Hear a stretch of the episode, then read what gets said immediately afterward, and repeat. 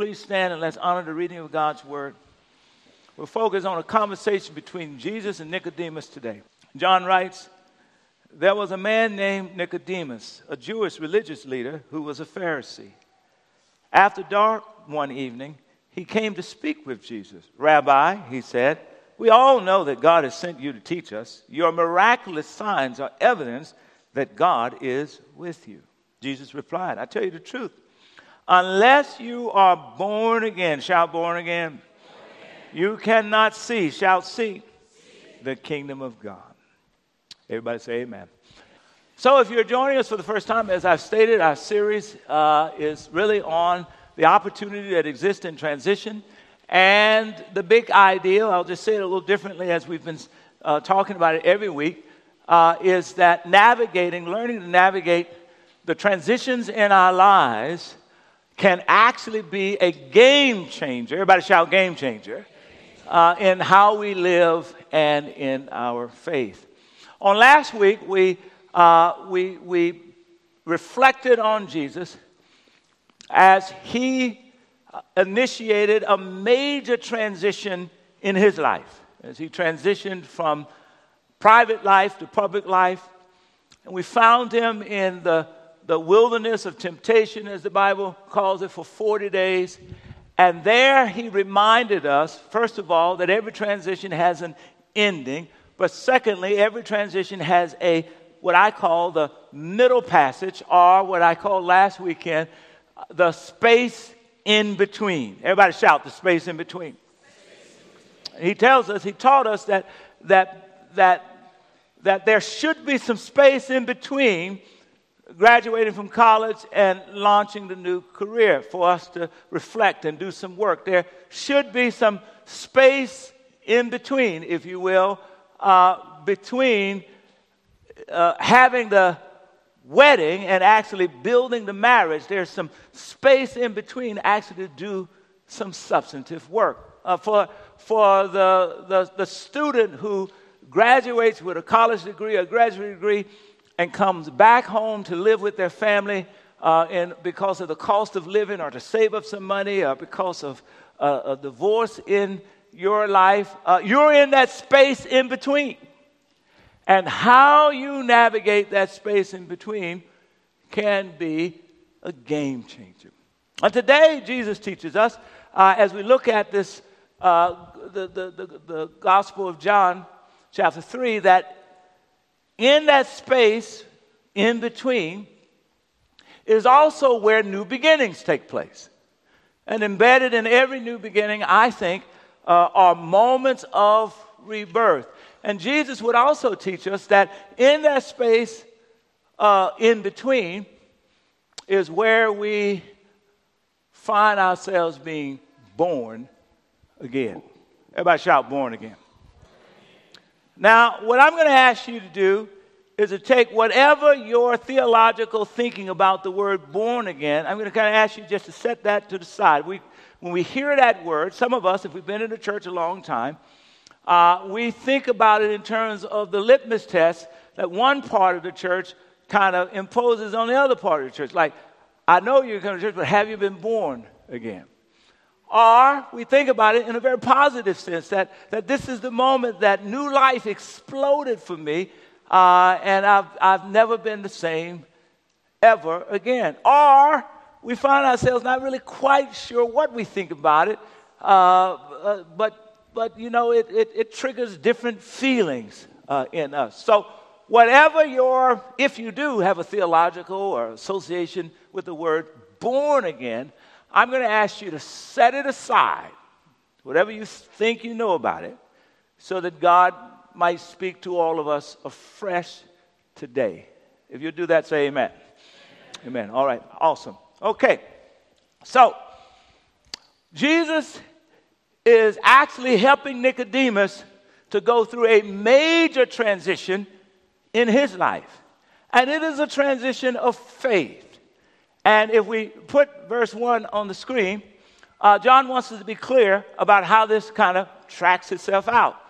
There was a man named Nicodemus, a Jewish religious leader. So he has faith. As a matter of fact, he's the leader of the Jewish community. He sits on the Sanhedrin Council, uh, and he is also a Pharisee. Everybody shout Pharisee, which means that he, he's, like, he's like the person who has a PhD in Jewish law. He understands faith through the lens of being a Jewish leader. Next verse. Now, John sets up the transition that he's facing, that he's struggling with.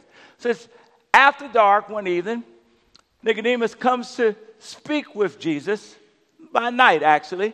So he doesn't want any of his colleagues to know he's going to talk to Jesus. Because he's seen some stuff about Jesus that has captured his attention and draws him to him. And so he begins with this word, rabbi, which is Nicodemus' way of saying, Jesus, I'm just going to acknowledge up front that, that clearly you have the credentials of one of our greatest Jewish teachers, rabbi, he says. We all know that God has sent you. Everybody say, God has sent you. He sent you to teach us. And You're a great teacher, and obviously, God has sent you. And your miraculous signs, the signs that's happening around you, feeding the hungry and walking on water and raising the dead, those miraculous signs, they are evidence that God is with you. Everybody say, God is with you. So, what Nicodemus is saying is, I know you're a teacher. I know that God has sent you. I know that God is with you, but I don't think you are God. It's a theological distinction that's taking place. So, for us, the understanding is that Jesus is fully human and he's fully God. Fullest revelation of God in our context. I like to say he's God in the neighborhood. So, what Jesus then responds, he's essentially saying, You're at the tippy toe edge of a major transition in faith. And, and whatever your transition is, most times transitions are hard. And so Jesus responds, verse 3, and I think it's a soft response. He says, Jesus replied, I tell you the truth. In other words, just I want you to draw close. I want, to, I want you to really hear me, Nicodemus. Unless you are born again, everybody shout born again, you cannot see the kingdom of God. Now, this notion of being born again, if you actually take it in its original context of the word again, uh, can translate to being born from above. And if you're reading this in the Greek, the tense of the Greek is to be born again and again and again and again and again. Not just one moment.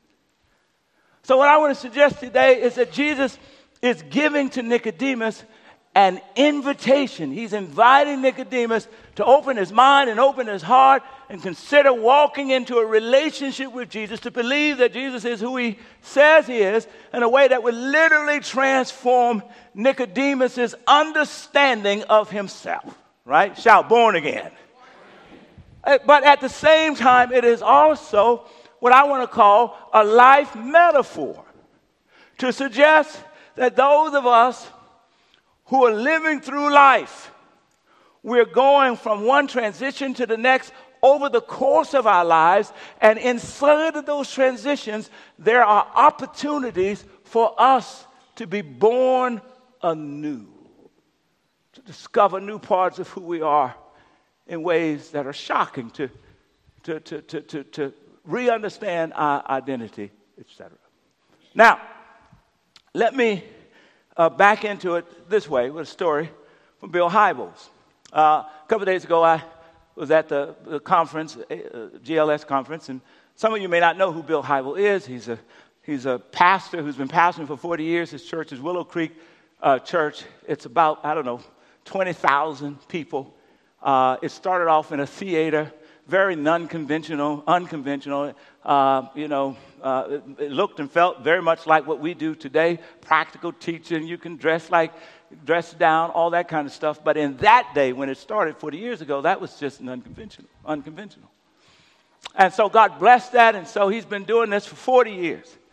And for the last several couple of years, they've been working on transition, and He's been leading the transition as He's transitioning out of being senior pastor of this church, and they're going to look for the, his replacement. And so he's been working on this for two or three years. And he said, though, that uh, not too long ago, in a time of quiet where his life had slowed down, he heard the Lord say to him, uh, he heard the whisper of God, just in his conscience, essentially said, Your season at Willow Creek is coming to an end. Well, you would think he's been fully involved in this. Of course, he knows he's been trying to plan, lead the transition process for two or three years. But he says in that very moment that while he was leading the transition process, that on the inside, he had not really come to terms with the fact that his season was coming to an end. And it hit him for the first time. And you can imagine the grief that he experienced, right? Uh, the grief that I've been doing this for 40 years. I, I started with 15, 20 people, and now we're, we're 15, 20,000 people setting the standards. And, and this is all I've been doing with my life. And, and, and, and the grief of losing that. Endings. And I'm sure there was fear, right? The fear is like, well, if my season's coming in, what's next? Am I going to die? Or do I just go sit in a rocking chair somewhere and rock? Then he said, he remembered. Everybody shout, remember. And he remembered that at the age of 16 years old, he was intending to go to college, uh, graduate with a big degree, earn lots of money, be a part of corporate America. But at age, uh, in his teenage years, he had an encounter with the same Jesus that Nicodemus had an encounter with. He believed that Jesus was who he said that he was. And he surrendered the totality of the rest of his life to this Jesus. And then, in surrendering his life, he essentially gave Jesus permission to write a new beginning for the next stage of his life. And from that point forward, Willow was born 40 years later when he looks at the last 40 years, he's totally shocked at the narrative that Jesus has written for his life. Now, here's the insight. I think that as a believer or not a believer, that one of the distinctions is, is around the question as we're working on that in between space, who's going to write the next new beginning for your life? If, if, if, if, you're, if you don't know God, then you, you simply will assume responsibility. It's your responsibility to write that next new beginning. But if, in fact, you've, kind of, you've surrendered your life to, to God, especially as He has revealed Himself to, to us in Jesus, is what Jesus is saying to Nicodemus, then what Jesus is saying, I'll write the new beginning. And each time Jesus writes a new beginning after an old ending, it's an opportunity for us to be born anew, which is another way of translating to be born from above or to be born again. Everybody shout, born again. Born again. So, how does this look if I invite Jesus to be active in writing an old ending, write my ending? That's what he's going with Bill. Help me to end well then take charge with writing a new beginning. And what Bill said is watch this that when he realized that Jesus had surprised him with what he wrote over the last 40 years, he had grief, he had fear, but he could also have great anticipation. Couldn't wait to see what he was going to write for the next season of his life. New beginnings. So, how does it look when God is writing new beginnings for us? Well, one of the ways it looks, uh, one of the things that you can look for is redemption. Everybody shout redemption.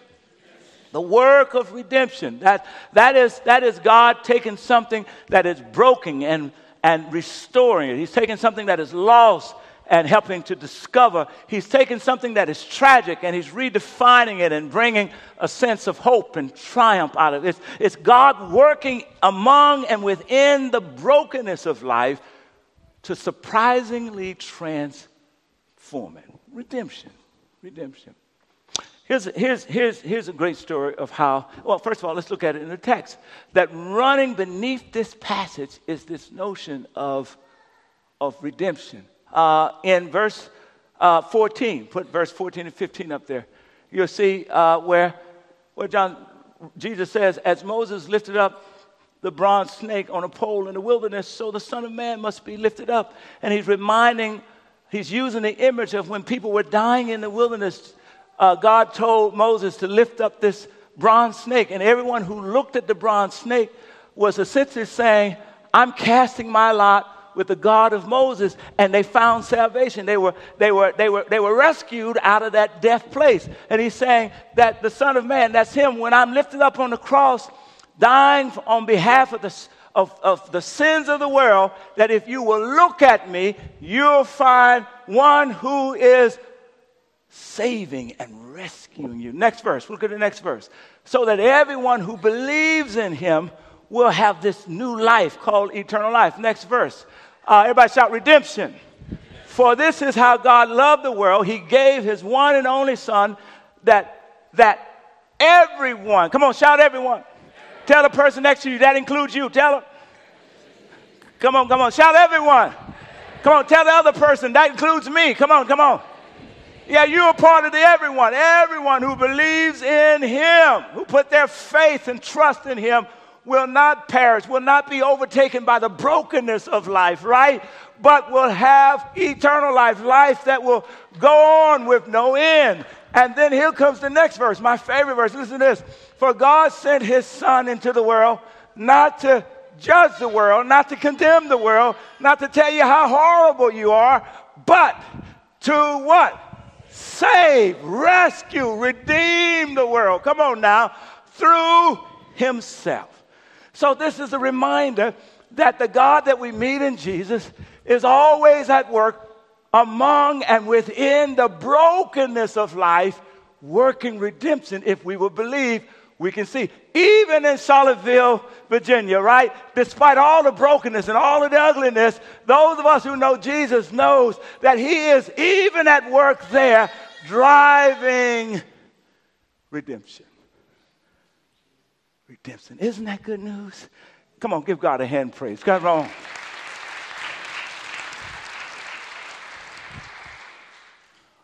So, redemption is one thing that I start looking for to see is he writing? I see redemption. One of my favorite new comedians is uh, Michael Jr. He's, those of you who went to GLS, you, you got to hear him. He's a very popular Christian community. He loves, he's a follower of Jesus. And I've liked, I've, I've just kind of grown in how I like him. And, and a couple of nights ago, I got my family together. I said, look, we went to YouTube and we had a Michael Jr. watching party. And, and yes, he was just, we just had a great time. Well, while I watched him, I learned some things about him that I didn't know.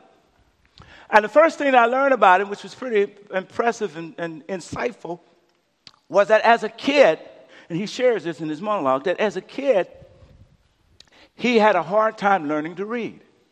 And the reason he had a hard time learning to read was that he had something going on in his audio that made uh, sounds hard for him to hear. And so he could not sound out words. So he had to develop the memory that would allow him to memorize and learn hundreds and hundreds of words. And so as he would start to read, when he would come across a word he didn't quite know, he would look at that word in a variety of different ways, flip that word up and down, around and round, and based on what he could observe, figure out what that word was and would keep reading. And the older he got, the better he became at that experience of looking at things, flipping it around, and figuring out what that word was, he could do it quicker and quicker and quicker. It was, sev- it was a number of years later. He's already built his career.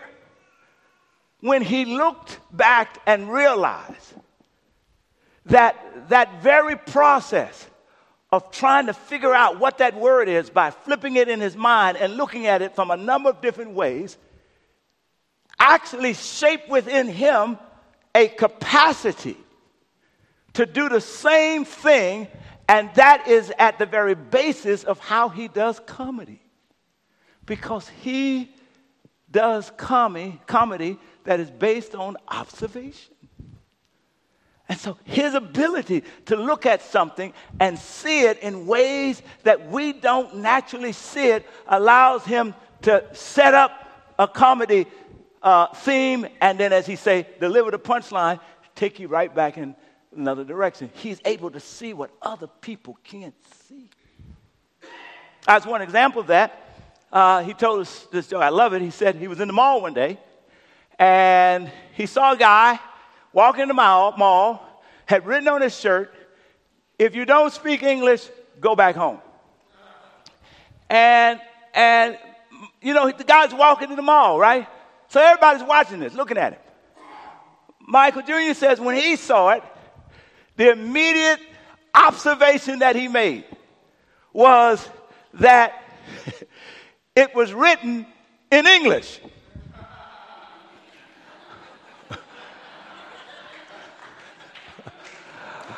So, he walks up to the guy and he says to the guy, You're a dummy.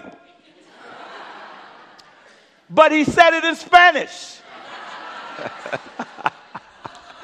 Obviously, the guy didn't get it. Shout, observation. Go back to verse 3. If you go back to verse 3, here's what Jesus is saying that there's a work that the Holy Spirit does in us, right? He says, He says, You can't be born again uh, uh, uh, uh, unless you're born again, you cannot see. Everybody shout, see. The word actually means to perceive, to see what other folk can't see.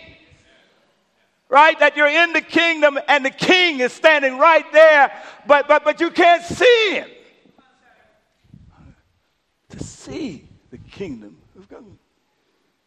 So when Michael looks back at his life, he actually sees how God took the very thing that made him, made him the source of being, the target of being teased, the very thing that made him feel with, be filled with shame, the very thing that, that was the definition of his disability growing up, the very thing God works within that very broken thing and redeems it so that out of it comes a gift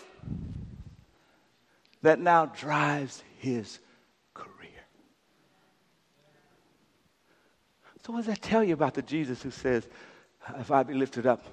What does that tell you about this God who works? This, here's what he says Michael, he didn't realize this overnight, it took him some time. In reflection, he looked back and said, Wow, Jesus was working all alone. And when he realized that Jesus was always working back then, he now knows. Now, in my brokenness, Jesus is always working.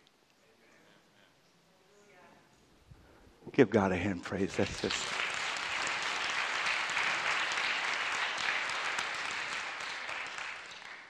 What else do I look for?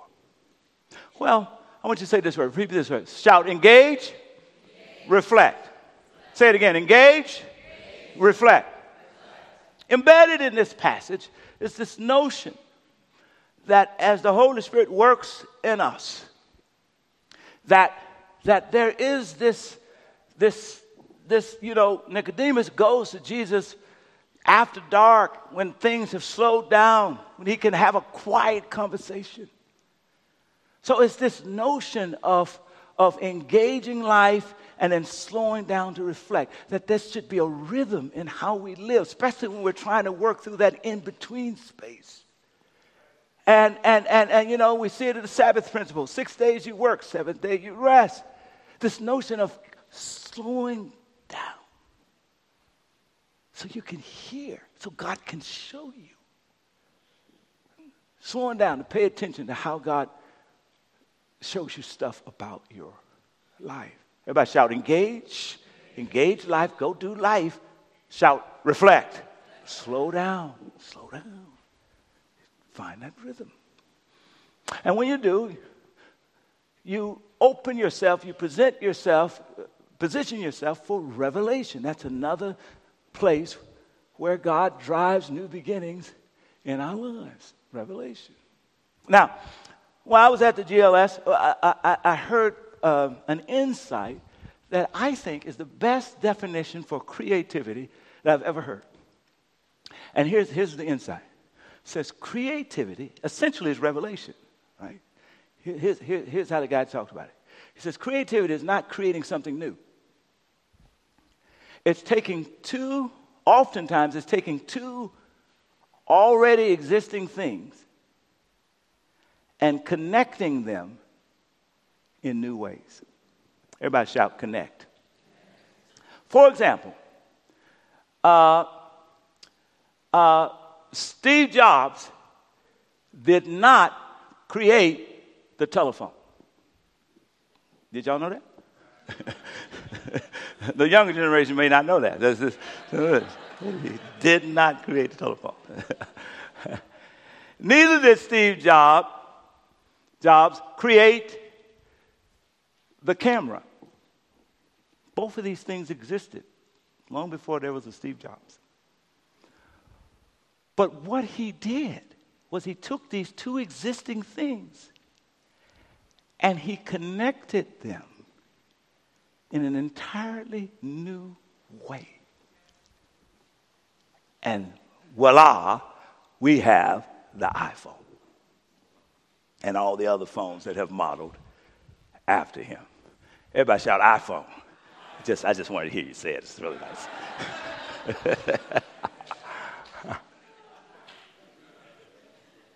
There are moments of revelation that literally transforms the paradigms by which we live, transforms, so transforms how we understand who we are in the world that it's fair to say that we've been, in a sense, born again. All right, let's go back to uh, Michael Jr.'s life. He had been living a long time before he realized. He knew that he had the disability. He knew that. He grew up. He understood that. He knew that he had a gift for observations.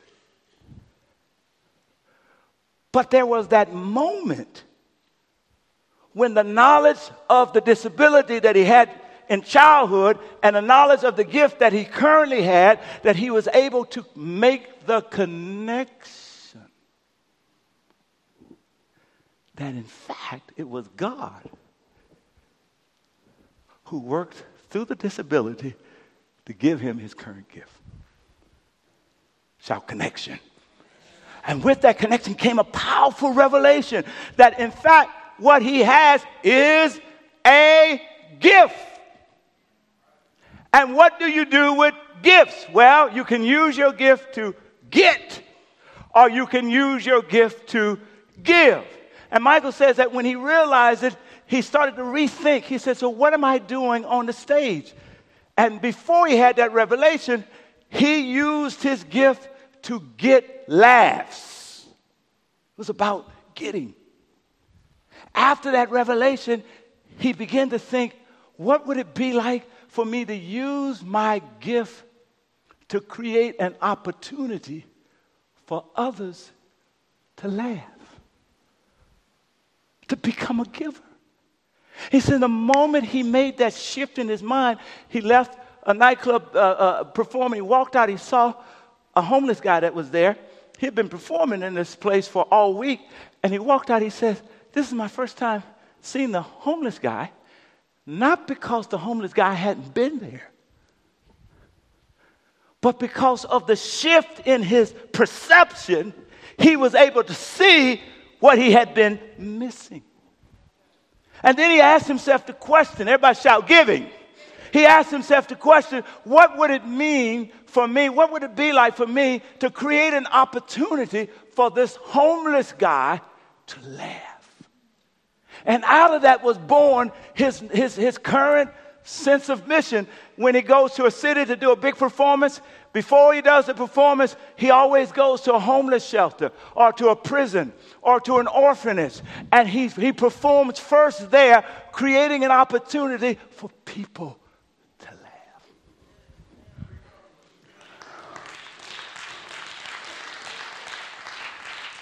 Yeah, he told a story about he was in one prison, prison was packed. And I know this, I used to teach in the prison. I was uh, for the University of Arkansas uh, I taught in prison, and, and you go through layers of doors locking behind you. And after about the third layer, you start thinking, like, Lord, am I going to get out of here?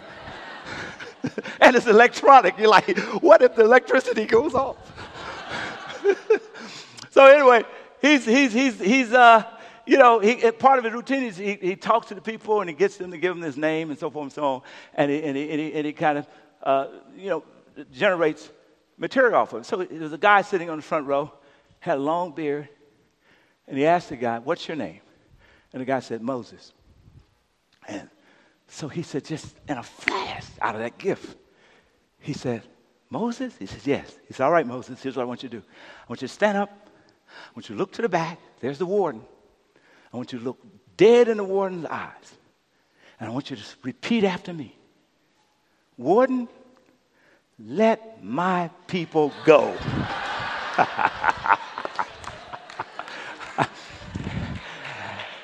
and just what you just did, the whole place exploded in electrifying laughter. And suddenly, these prisoners who didn't know that they had a reason to get up in the morning, these prisoners who was trying to find some sense of purpose, these prisoners who said, I don't really have anything to laugh about, I have no joy in my life, suddenly they discovered joy. That they mattered, that they were important.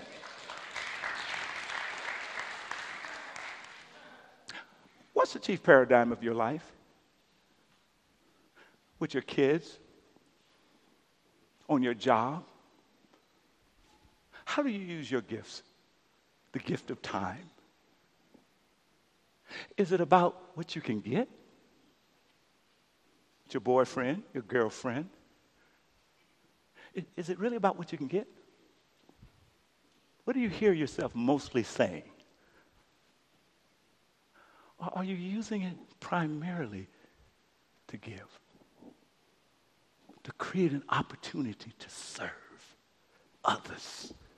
That's why we always invite people into serving here because there's a part of understanding who God is that you just can't get to unless you have a shift in your paradigm to begin to serve because John 3:16 as we already read said for God so loved us that he didn't say he got. Did he say he got? No, he so loved us, he what? There's a part of knowing God that you just can't get to until you learn how to be a giver. And when you transform from being a getter to being a giver, you've been born again. So here's where we're ended sometimes redemption comes, sometimes it's revelation. The point is, if you invite God to write the new beginning in your life, you'll see those. And sometimes you'll see them together. Because in the, in, the, in, the, in the Gospel of John here, really it's redemption and revelations together. That's what's going on in Jesus' dialogue with Nicodemus. He's saying, I want to redeem you, Nicodemus. But you've got to have a revelation. And, and, and, and, and, and, and, and this process of getting revelation is kind of like the process of birthing. It's kind of messy. It's, uh, you don't control it. Uh, God controls it. Verse 6, he says that human beings reproduce human beings, but only the Holy Spirit uh, uh, uh, uh, gives birth to the Spirit. God conceives it. God plays all kinds of roles in our being born again. I mean, God is the one who conceives the perception, the opening of our mind. And then God becomes the midwife. Come on. And then God is, the, is the, becomes the womb through which the development and transformation takes place. And then God is the doctor to make sure that the birth is, is, is happening right on time. And when you show up and I show up, we're vulnerable and we're naked. And God is there to nurture and to care for us. You must be born again and again and again. Come to this place of naked vulnerability. Allows God to show you who He is and to show you who He's calling you to become. Again. One final example of this is Eleanor Roosevelt shares a story. At the age of 35, somewhere therein, her life was shattered. And she found out that her husband, Franklin, who would ultimately become president, was having an affair with her best friend. She was devastated. She came this close to taking her life. But somewhere she clawed her way through the darkness, the difficulty of transition in that in between space. She discovered a revelation that she could be more independent of this man than what she had been. And when she created some independent space, she then discovered that God had made her with a certain gifting and a certain power and a certain influence. And that while she decided she wouldn't leave him, she decided if I'm going to be with him, come on now, that as he elevates, I'll use the influence to do what only Eleanor can do. And that all happened right in the midst of brokenness. The redemption and the revelation came together. And in that horrible space, she was born anew. So here's, here's where we end. Let's end where Nicodemus ended. Put verse 1 up. Verse 1 tells us this there was a man named Nicodemus, a Jewish religious leader who was a Pharisee. But by the time Jesus actually dies on the cross, the same gospel writer tells us that this man, Nicodemus, who was a religious leader, was no longer defined as a Pharisee, but he had made the transition and he was defined as a follower of Jesus. And so he got his own tomb, paid what needed to be paid, put Jesus in the tomb. And it's from that tomb, three days later, the one who was dead got up with all power of heaven and earth in his hands. And it is that one that says that if you will invest your life in my hands, there'll be old endings and new beginnings and old endings and new beginnings. And one day you're going to run out of life on the planet, but you won't run out of life because I've given you life eternal. And that is the ultimate new beginning. I will write that story. Give God a hand praise.